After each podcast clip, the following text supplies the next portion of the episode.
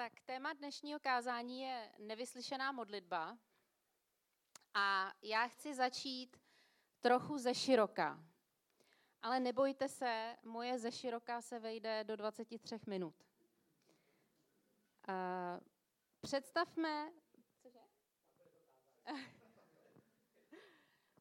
Představme si společně ráj. Adam s Evou v blízkosti s Bohem. Dokonalý svět, ve kterém není zklamání, bolest ani smrt. Všechno funguje skvěle. Bůh řekl, že to je dobré a je to dobré. Ptáci zpívají, slunce svítí a vane příjemný vánek. Bohužel do téhle dokonalé harmonie vstoupí narušitel. Zajde za Evou a začne jí našeptávat. A opravdu je Bůh dobrý? Nemyslíš si, že tě chce jenom nějak omezovat? Nebylo by lepší dělat si, kdy chceš, co chceš? Jíst všechno bez omezení a vykašlat se na to, co ti nařizuje Bůh? A Eva poslouchá, nervózně přešlapuje a přemýšlí o tom. Je to zajímavé, co ten had říká. Nebylo by to fajn rozhodovat se podle sebe? A tak se podle sebe rozhodla. A udělala něco, o čem Bůh řekl, že to přinese do té dokonalé harmonie bolest, utrpení a smrt. A to se taky stalo. Blízký vztah mezi Bohem a člověkem se zničil a do světa přišel strach, trápení a smrt. A v tomhle porouchaném světě doteďka žijeme. Máme tu nemoci, války, rozpadlé rodiny, tragická úmrtí, nepřátelství, strach, úzkost, pocit nebezpečí. A myslím si, že tu není nikdo, tak jak tady sedíme, kdo by řekl, že tenhle ten svět je dokonale v pořádku. A protože věříme Bohu, věříme, že je dobrý a že mu na člověku záleží, tak se modlíme. Modlíme se k Bohu, aby zázračně napravil co nejvíc důsledků našeho hříchu. Modlíme se, aby napravil ten porouchaný svět. Ten svět, který se porouchal, protože jsme se my lidi rozhodli žít jinak a žít tak, jako kdyby Boha nebylo. A modlíme se za nemocný rakovinou. Modlíme se za Ukrajinu a za to, aby ta nesmyslná válka skončila. Modlíme se za děti, které jsou zneužívané, často dokonce vlastníma rodinnýma příslušníkama. Modlíme se za lidi závislí na drogách, aby už závislí nebyli, aby je Bůh vysvobodil. Modlíme se za těhotný, aby se jim narodily zdraví děti a za ty, který děti mít nemůžou, aby se jim děti vůbec narodily. Modlíme se za nemocný blízký, aby byli uzdraveni. A někdy se radujeme, protože Bůh přirozeně, někdy úplně přirozeně a někdy zase naopak úplně nadpřirozeně zasáhne, takže se radujeme a někdy pláčeme, protože přijde smrt, situace se neprolomí, ale zůstává stejná. Bolí nás srdce a říkáme si, když je Bůh dobrý, když mě miluje, když miluje všechny lidi, když je všemohoucí, proč prostě neudělá zázrak? Proč prostě mocně nezasáhne? A Filipianci nazývá zázraky, kdy Bůh vyslyší naší modlitbu a někoho uzdraví nebo zázračně nasytí hladové. Nazývá to momentky nadpřirozena. Říká, že i kdybychom zažili stovky zázraků, stovky těchto momentů nadpřirozená, problém bolesti na téhle planetě to nevyřeší. Tahle planeta potřebuje revoluci, totální obnovu a tu nám přinesl Ježíš. A tím se dostávám k dnešnímu textu v Markovi ve 14. kapitole 32. až 36. verš. Jestli si to někdo hledáte, tak Marek 14, 32 až 36. Markem popisovaná událost se odehrává před Ježíšovým ukřižováním. které je právě tou událostí, která zachrání tenhle svět od jeho utrpení a od bolesti nevyslyšených modliteb. A je to zároveň situace, ve které Ježíšova modlitba nebude vyslyšena. Je po poslední večeři s učedníky a Ježíš se chce ještě pomodlit v zahradě Getsemane. Jeho zatčení a ukřižování se blíží a on si toho je dobře vědom. A Marek tu situaci popisuje od 32. verše. Přišli na místo zvané Getsemane. Ježíš řekl svým učedníkům, počkejte, než se pomodlím. Pak vzal sebou Petra, Jakuba a Jana. Přepadla ho hrůza a úzkost. Řekl jim, má duše je smutná až k smrti. Zůstaňte zde a bděte. Poodešel od nich, padl na zem a modlil se, aby ho jeli možné minula tato hodina. Řekl, Aba Otče, tobě je všecko možné. Odej mi ode mne tento kalich, ale ne, co já chci, nýbrž, co ty chceš. Tahle situace je popsaná v Matoušovi, v Markovi i v Lukášovi a oni všichni shodně zaznamenávají, že míra Ježíšovy bolesti byla enormní. Ježíš prožívá nesnesitelná muka. Má duše je smutná až k smrti.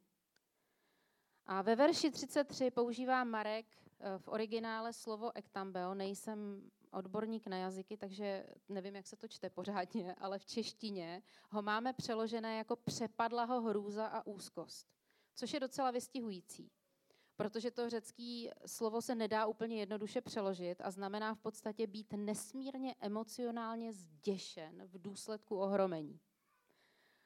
Jo, být nesmírně emocionálně zděšen v důsledku ohromení. A Matouš líčí tuto událost stejně jako Marek a Lukáš dodává ve verši 44, že Ježíš v úzkostech zápasil a modlil se ještě usilovněji. Jeho pot kanul na zem jako krůpěje krve. Lukáš byl lékař a předpokládám, že ho zaujalo, že Ježíš potil krev. Říká se tomu hematidróza a je to způsobený extrémním emocionálním vypětím, popraskají prostě ty cévy, a nebo teda ty potní, a ty z těch potních žláz vlastně spolu s potem vychází i krev. Dělo se to u odsouzených k popravě, nebo námořníci třeba při bouři na moři někdy potili krev. Jak je možný, že Boží syn, který věděl, co se stane, že na zem přišel vykonat Boží vůli a nést trest za hřích lidí, věděl, že bude ukřižován, věděl, co se bude dít, mnohokrát to předpovídal, jo, byl přesto vystaven takovému emocionálnímu vypětí. A ještě jednu věc je potřeba si uvědomit. Evangelia byla sepsána až po Ježíšově vzkříšení, několik málo desítek let po něm, tedy dostatečně dlouho po něm, aby už někteří Ježíšovi učedníci byli pro svou víru v Krista při krutých pronásledováních také popraveni. A evangelia byla sepsána po smrti Štěpána, který byl ve Skutcích ukamenován pro svoji víru. A o něm je napsáno, že když ho přivedli před radu, jeho tvář zářila jako tvář anděla. To je ohromný rozdíl. Ježíš v úzkostech potil krev a Štěpánova tvář zářila jako tvář anděla. Obojí bezprostředně před vynesením rozsudku o trestu smrti. A křesťané byli známi tím, že se mučednické smrti vůbec nebáli. Tisíce lidí uvěřilo právě proto, že viděli křesťany umírat statečně s chválou na rtech. Viděli, že smrt křesťany naprosto neděsí. Naopak, že ji podstupují vlastně s ohromnou nadějí. Jak je možný, že lidský mučedníci umírali z klidu s tváří anděla a Bůh sám, Ježíš Kristus, spasitel světa, před smrtí bojoval s úzkostí, strachem a potil krev? A muselo to tak být, protože kdyby si evangelisté chtěli ten příběh vymyslet a dodat Ježíšovi na autoritě, tak by ho určitě vykreslili jako statečnějšího a připraveného čelit čemukoliv, než jako někoho, kdo byl ohromen, smutný až ke smrti, pociťující hrůzu a úzkost a potící krev.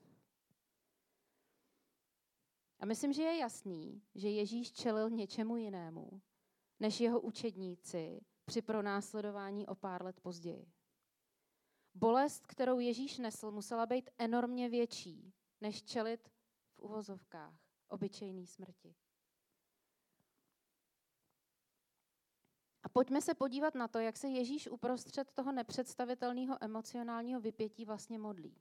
Říká: Abba, Otče, tobě je všechno možné.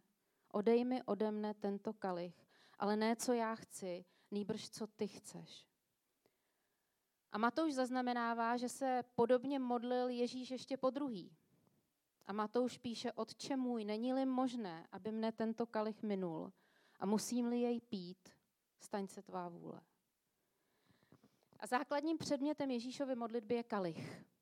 Ježíš prosí Otce, aby od něj odňal tento kalich, je-li to možné. A bez porozumění tomu, co je ten kalich, není možný rozumět hloubce Ježíšova utrpení. Kalich byl ve starověku běžným popravčím nástrojem. Za pomocí kalicha jedu byl popraven třeba Sokrates. A nicméně Ježíš v modlitbě myslí ještě něco jiného než popravčí nástroj. A v biblickém slova smyslu je kalich nádobou, která shromažďuje boží hněv za lidský hřích.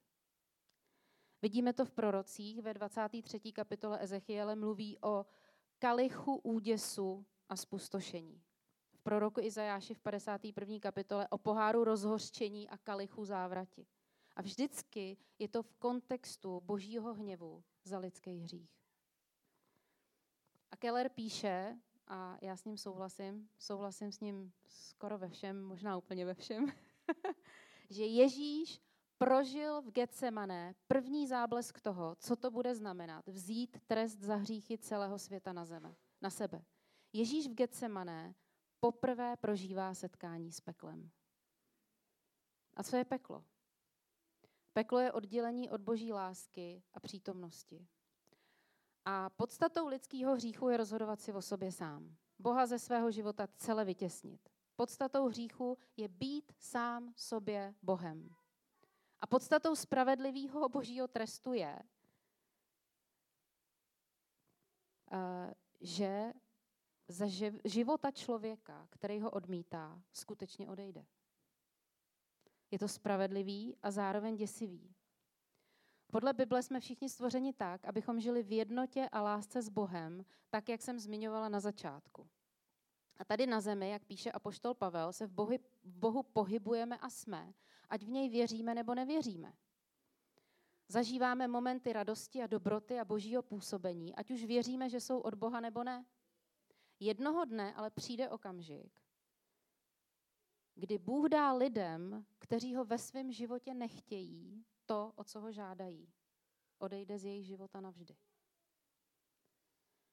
To je ale pravým opakem toho, co Ježíš chtěl a od věčnosti žil. Ježíš nikdy nebyl od Otce a od Ducha oddělen. A kalich, který měl vypít, byl plný božího spravedlivého hněvu. A v Getsemane zakusil záblesk toho, jaké to je být od Otce oddělen. Zakusil záblesk trestu, který se rozhodl podstoupit místo nás, kteří jsme si ten trest opravdu zasloužili.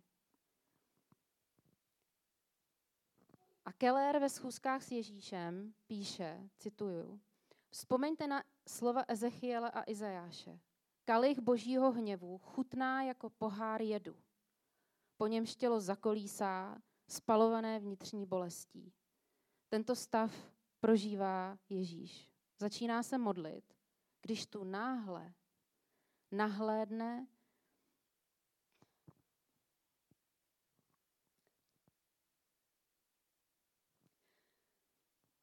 do bezedné propasti, v níž není žádný otec.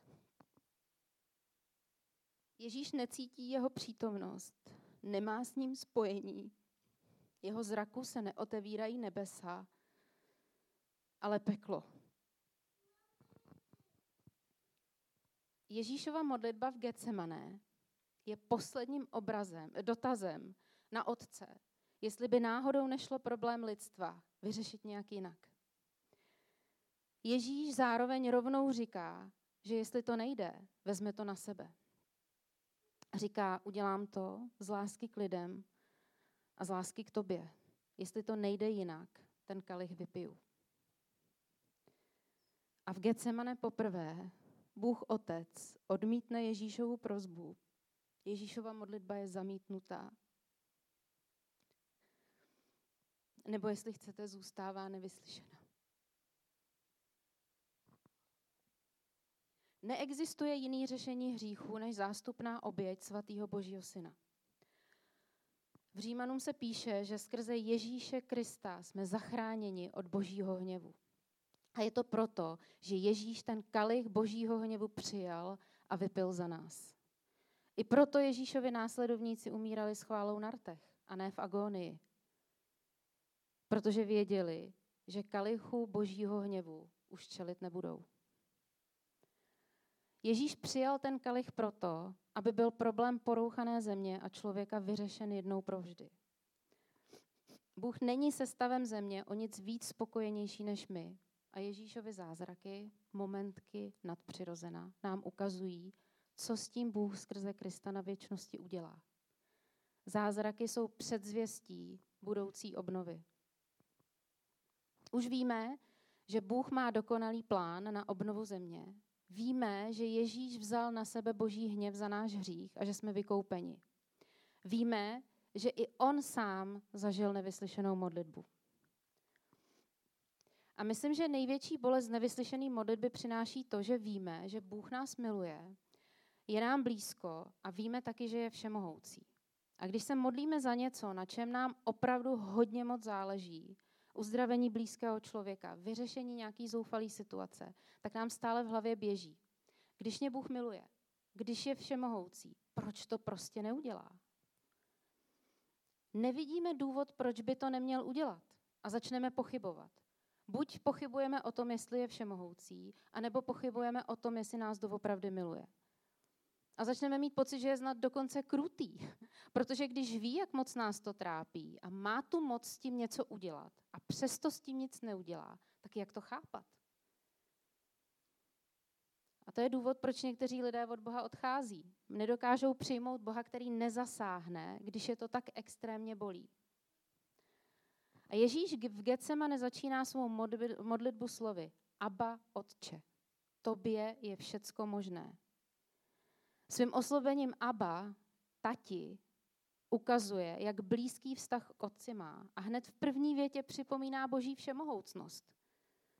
Tobě je všechno možné. A přestože Ježíš nepochyboval ani o Boží lásce, ani o Boží všemohoucnosti a obojí je 100% pravda, i přesto Ježíšova modlitba zůstala nevyslyšena.